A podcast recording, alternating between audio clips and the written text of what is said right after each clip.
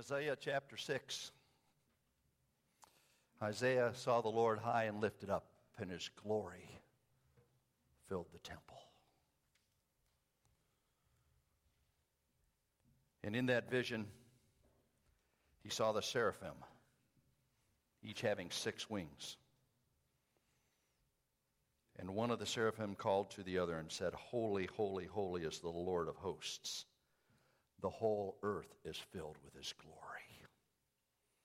And we are the proclaimers of the glory of God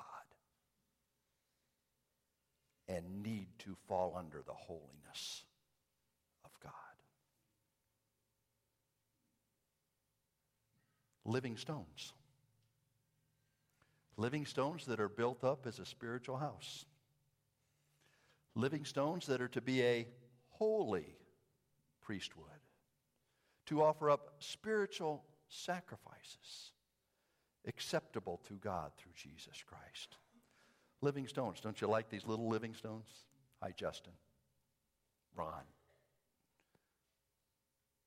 Getting together and sharing and growing and ministering to each other, being part of each other's lives, learning about the wonder of God,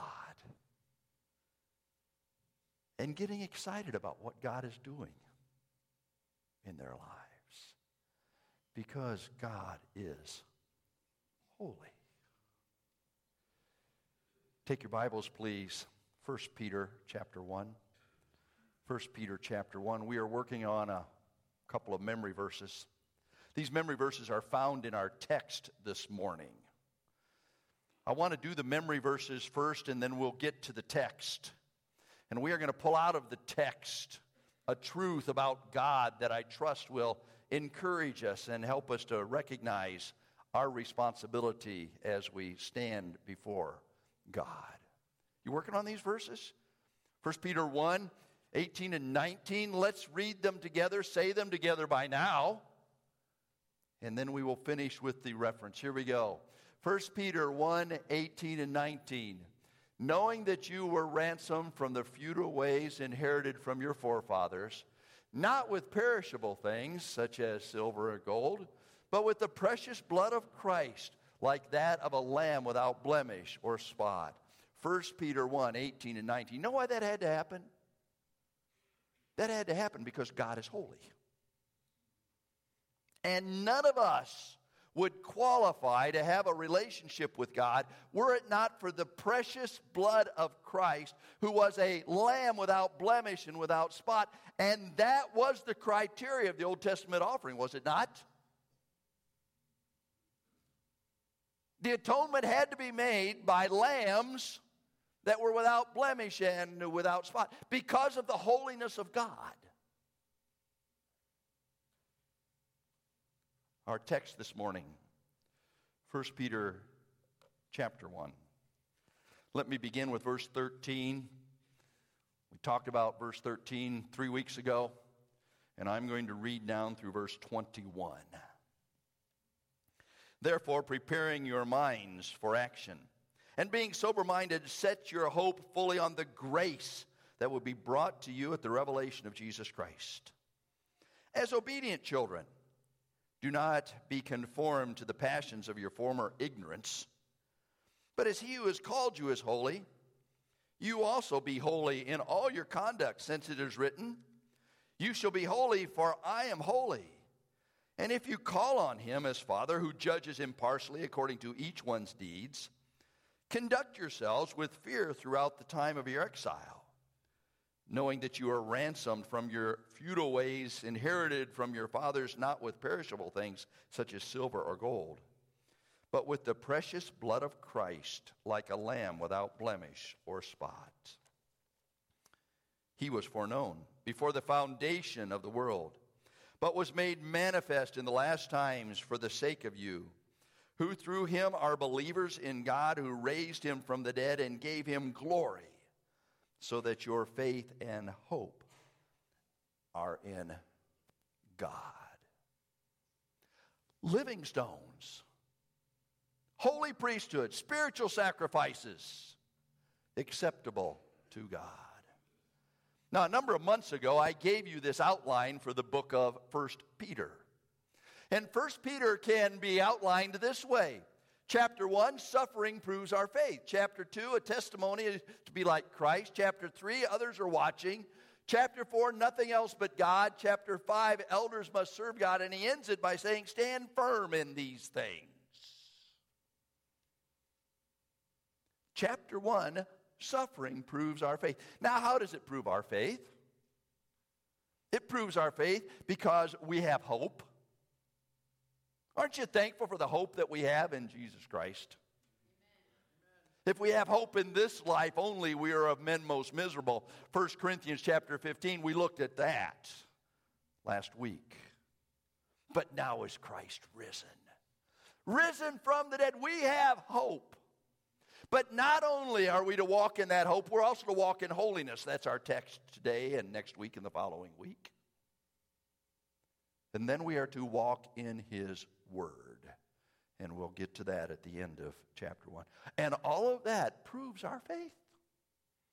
And even though we suffer, even though we go through it, there is no temptation taken us, but such as is common to man. But God is what? Who will not suffer us to be tempted above that we are able but will with the temptation also make a way of escape that you may be able to bear it. Now, we just answered part of this question. How do you complete this statement? God is. That's one way. How else? God is. God is awesome. God is faithful. God is holy. God is. God is alive. Amen. How else do you complete that? I want you to take 30 seconds. And I want you to turn to the people around you. Don, you're going to have to get with somebody over here, all right? And I want you to complete that sentence in your mind. God is. That's right. All right, do it. 30 seconds. This is group participation. You only have 25 left.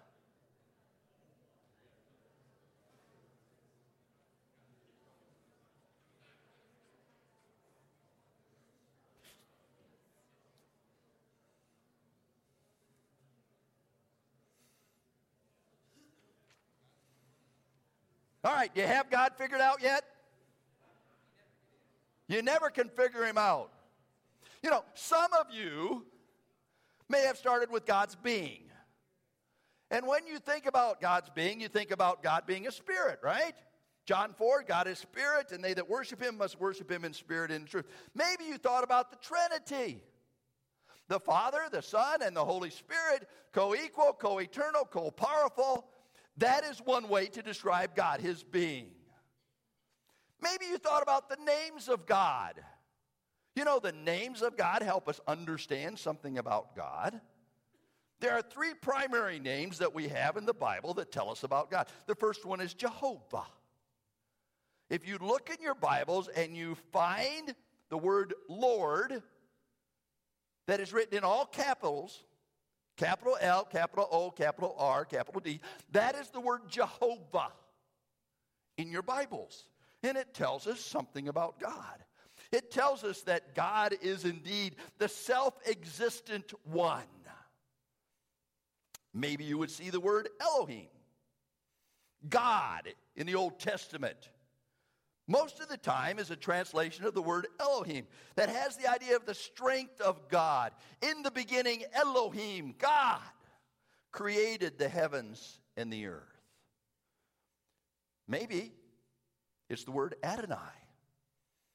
In your Bibles, again, if you look at the word Lord, and it is capital L and then lowercase O R D, that's the word Elohim. That's the what did I do? Did I mess this up? I messed this up. Okay. That's the word Adonai, sorry.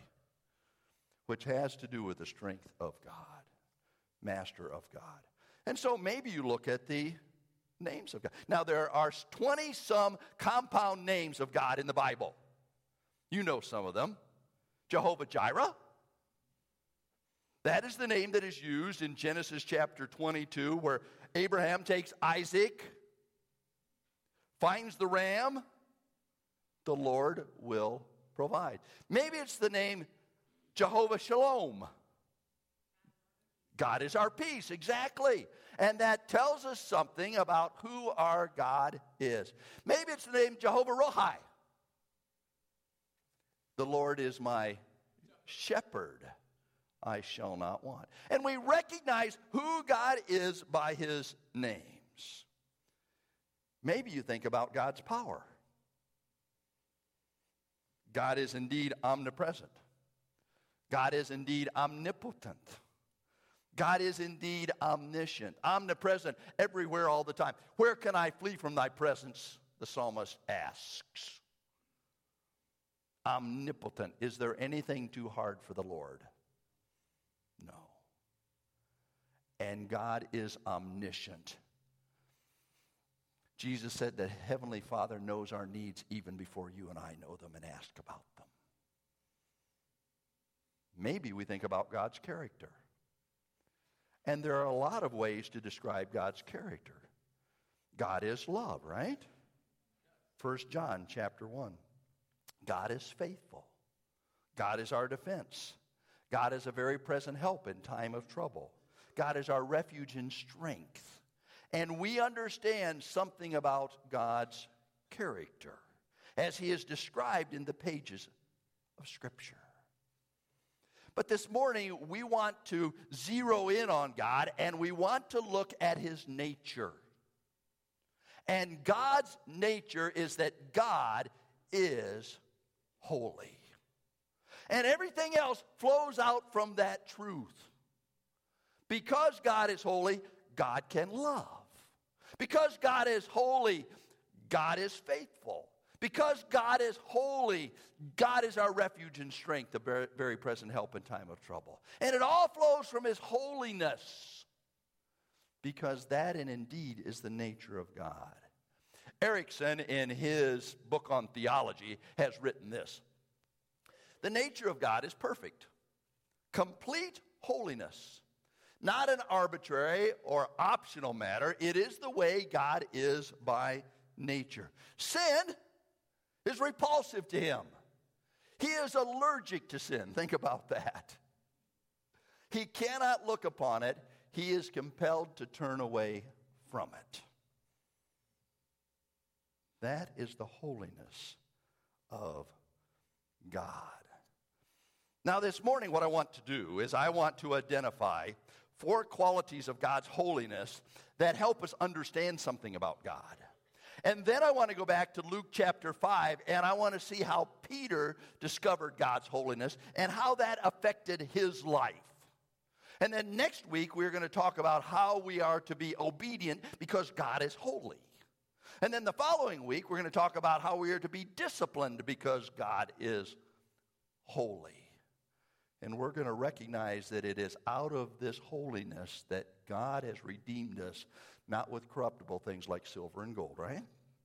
It's our text, our verses, but with the precious blood of Christ as a lamb without blemish and without spot. Now, in our text, verse 15 says, But as he who has called you is holy, you also be holy in all your conduct, since it is written, You shall be holy, for I am holy. Now, that quote in verse 16 was taken from the book of Leviticus. And in the book of Leviticus, we have all of the feasts and we have how the people are supposed to relate to God, and we recognize that God, in his wonder, has this relationship with us. So, what does it mean to be holy? First of all, we must recognize that holiness is His and His alone. It is exclusive to God, it is unique to Him. In Exodus chapter 15, the question is asked Who is like unto the Lord? Then the answer nobody.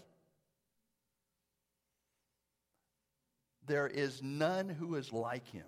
Has the idea of being marked off, withdrawn from an ordinary sense. In fact, it sets him apart in such a way that there's absolutely no comparison with anyone. It's interesting to listen to athletic commentators and hear them compare different athletes with athletes of the past. This person's like Michael Jordan, or this person's like Al Kaline, Or this person's like whoever it is. You know, there is none like our God because holiness is His and it is His alone. You remember when God appeared to Moses? Moses had fled Egypt, backside of the desert, and there was a burning bush. Remember that? And you know what God told Moses to do? He said, Take off your sandals because where you're standing is holy ground. What made it holy? The presence of God. Moses had walked that path time, time, and time again.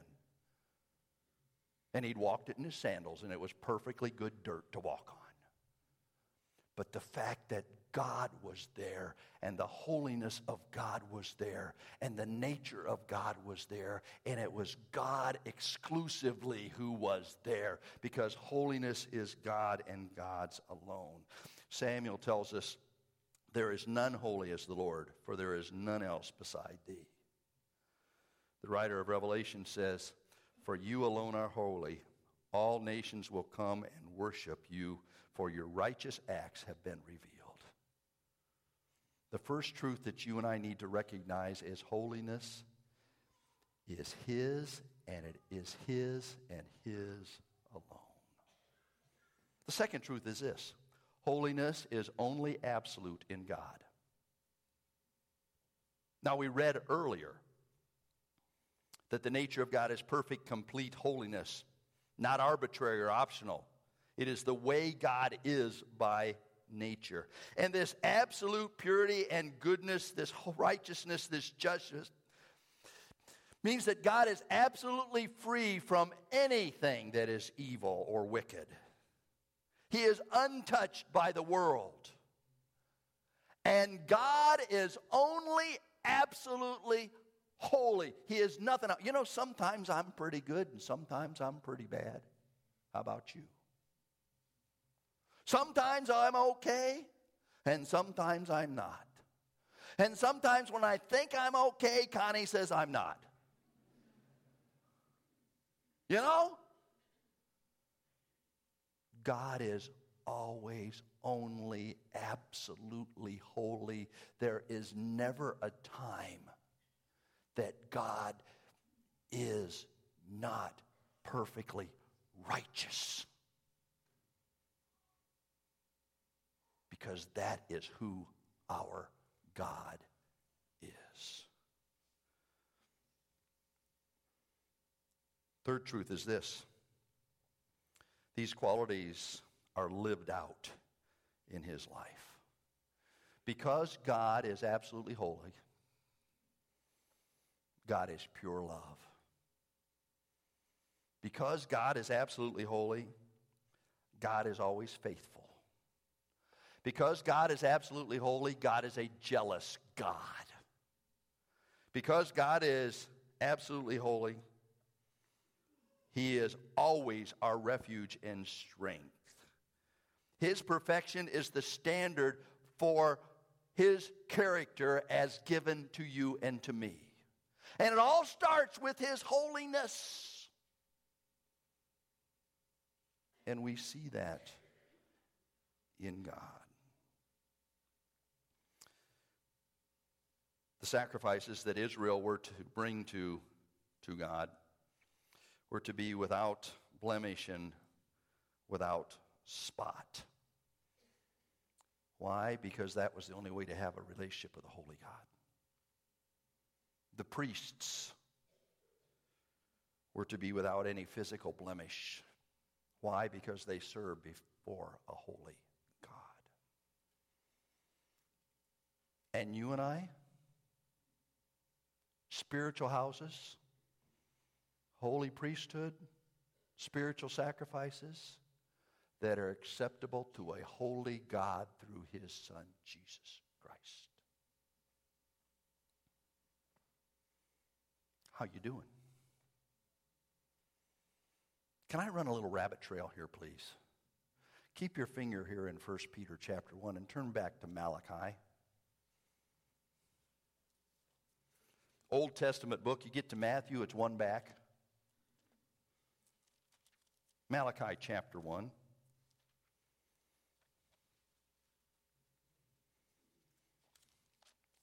Last book in the Old Testament. Malachi is an interesting book. God asks his questions, so his people, some penetrating questions. Because it goes below the facade and gets right to the heart of the matter. You in Malachi? Did you find it? Have a Bible like mine. It's on page 1017. If you don't, you're on your own. All right? Malachi chapter 1. I say 17, 19. Verse 2. I have loved you, says the Lord. But you say, How have you loved us?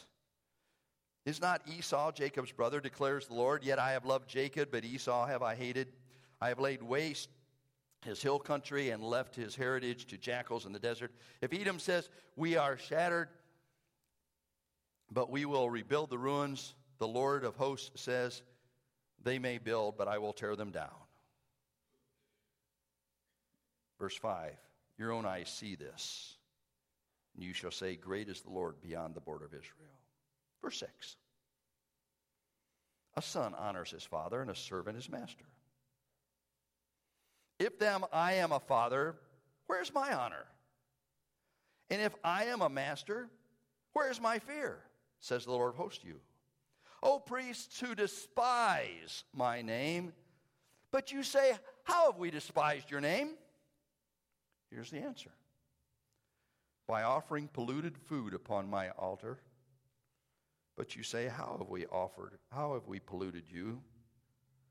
By saying that the Lord's table may be despised. When you offer blind animals in sacrifice, is that not evil?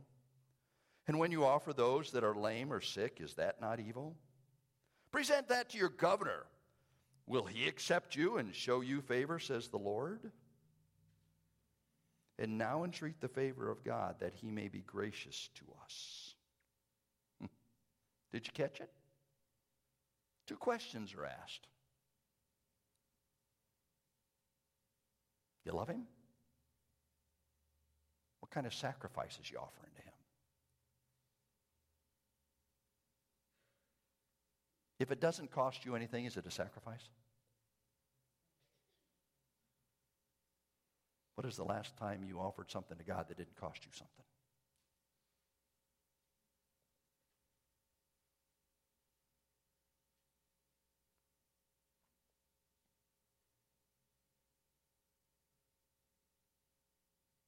And yet the text says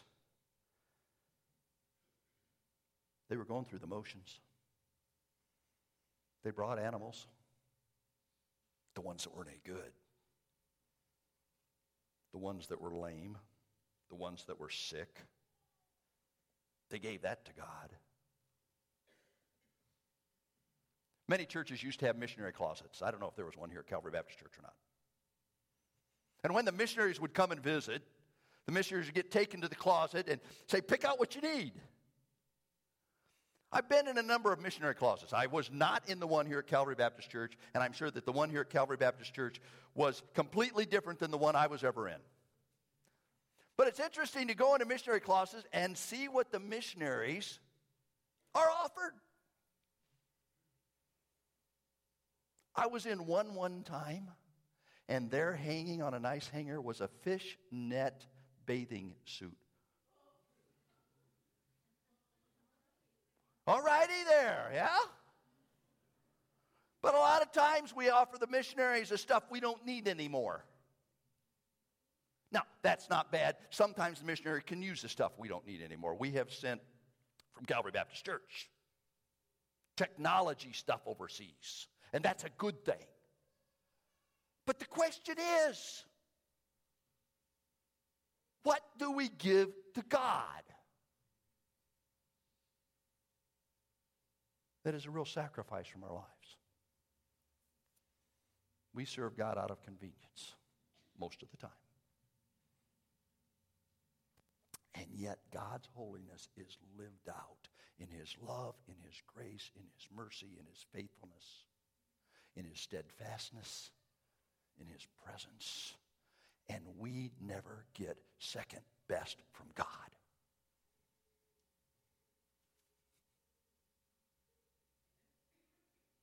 Well, enough meddling this morning. First Peter.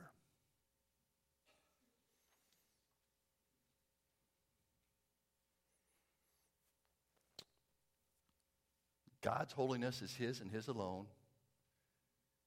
It is only an absolute in His life. That's, that's all there is. It is lived out in His other qualities. And God's holiness yields forth His plan. I've quoted it, we've read it. We've not been redeemed with corruptible things like silver and gold. From the futility of our minds, but with the precious blood of Christ as a lamb without blemish. The only way that a holy God could have a relationship with a depraved people, sinners just like you and just like me, is to provide a sinless sacrifice in our stead. We find that in 2 Corinthians, right?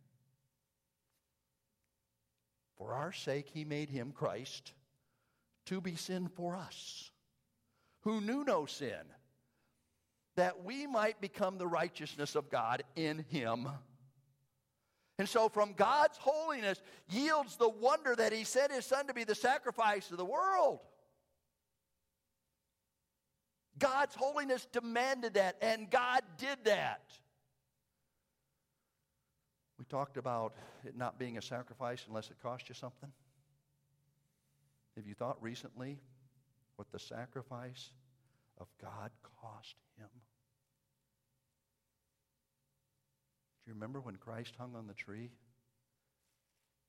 and asked this penetrating question, My God, my God, why have you forsaken tell you why. Because he became sin for us, and God could not look on sin because God is holy. And in that moment, as Christ not only took upon himself the sin of the world, where Christ actually became sin for us. He became my lying. I don't understand that. He became my wickedness. I don't understand that. He became my thoughtlessness. I don't understand that. He became my depravity. I don't get it, but he did. That's what the Bible says. And the holiness of God yielded a plan of redemption with sinful man.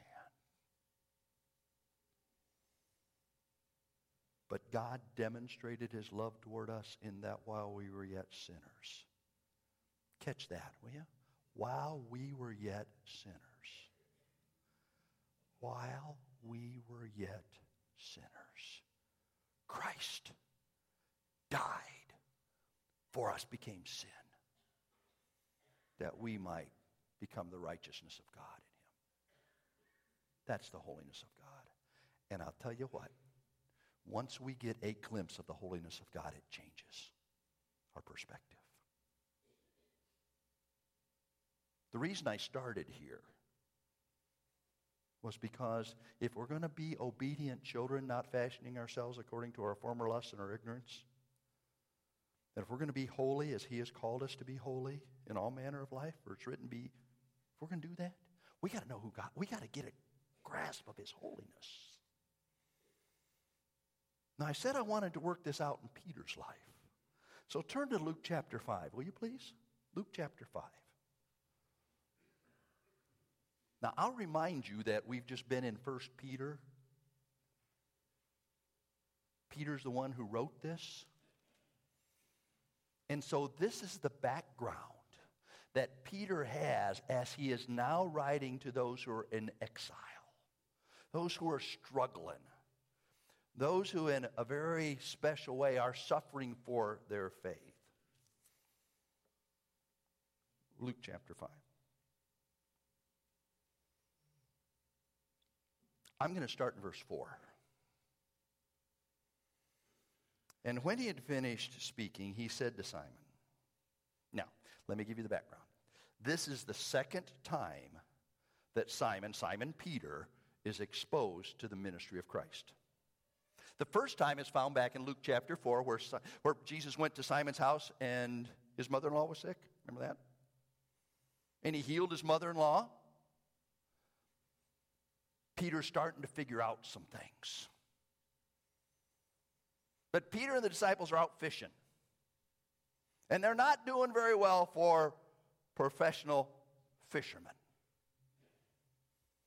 In fact, they don't have a thing. That's not good if fishing is your livelihood.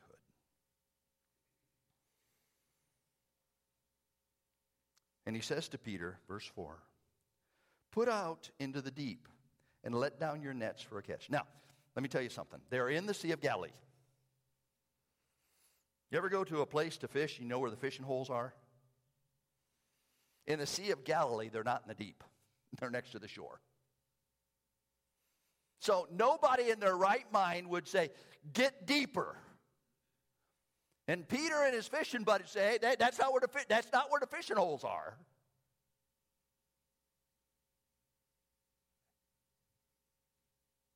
And so Jesus says to Peter, You need to get out. Get out. Verse 5. And Simon answered, Master. Circle that, will you please? Master, we have toiled all night and took nothing. But at your word, I will let down the nets. Now, what I want you to see here is not just the obedience of Peter. He, he did that. But what I want you to do is, I want you to see that he addresses Jesus as master. It's a term of respect. As I said, Luke 4, he had seen what Jesus could do in healing his mother in law. And now here's Jesus, and he cries out, Okay, Master, I'll, I'll do it because I respect who you are. I knew what you did. But it's kind of an arm's length kind of deal. There's nothing intimate about the word master. It's kind of like you're a good teacher.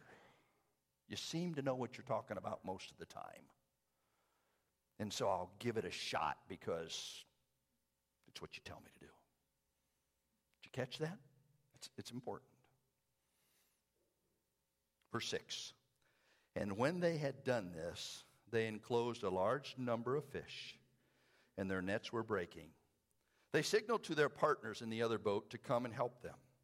And they came and filled both boats, so that they began to sink.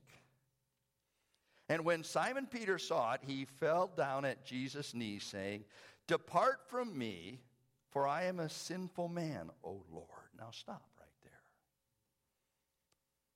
How does Peter address Jesus the second time? Lord. And what does he say? I'm sinful.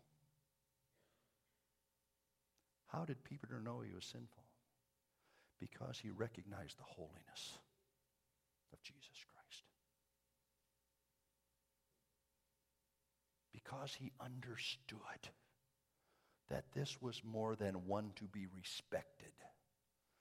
This was one who was the holy sovereign to become the Lamb of God.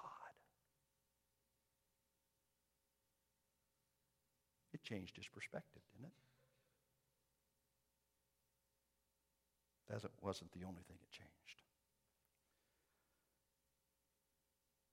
Verse 9. For he and all who were with him were astonished at the catch of the fish that they had taken.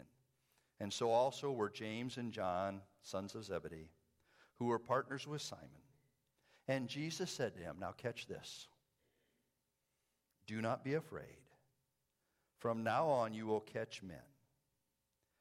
And when they had brought their boats to land, they left everything and followed. him.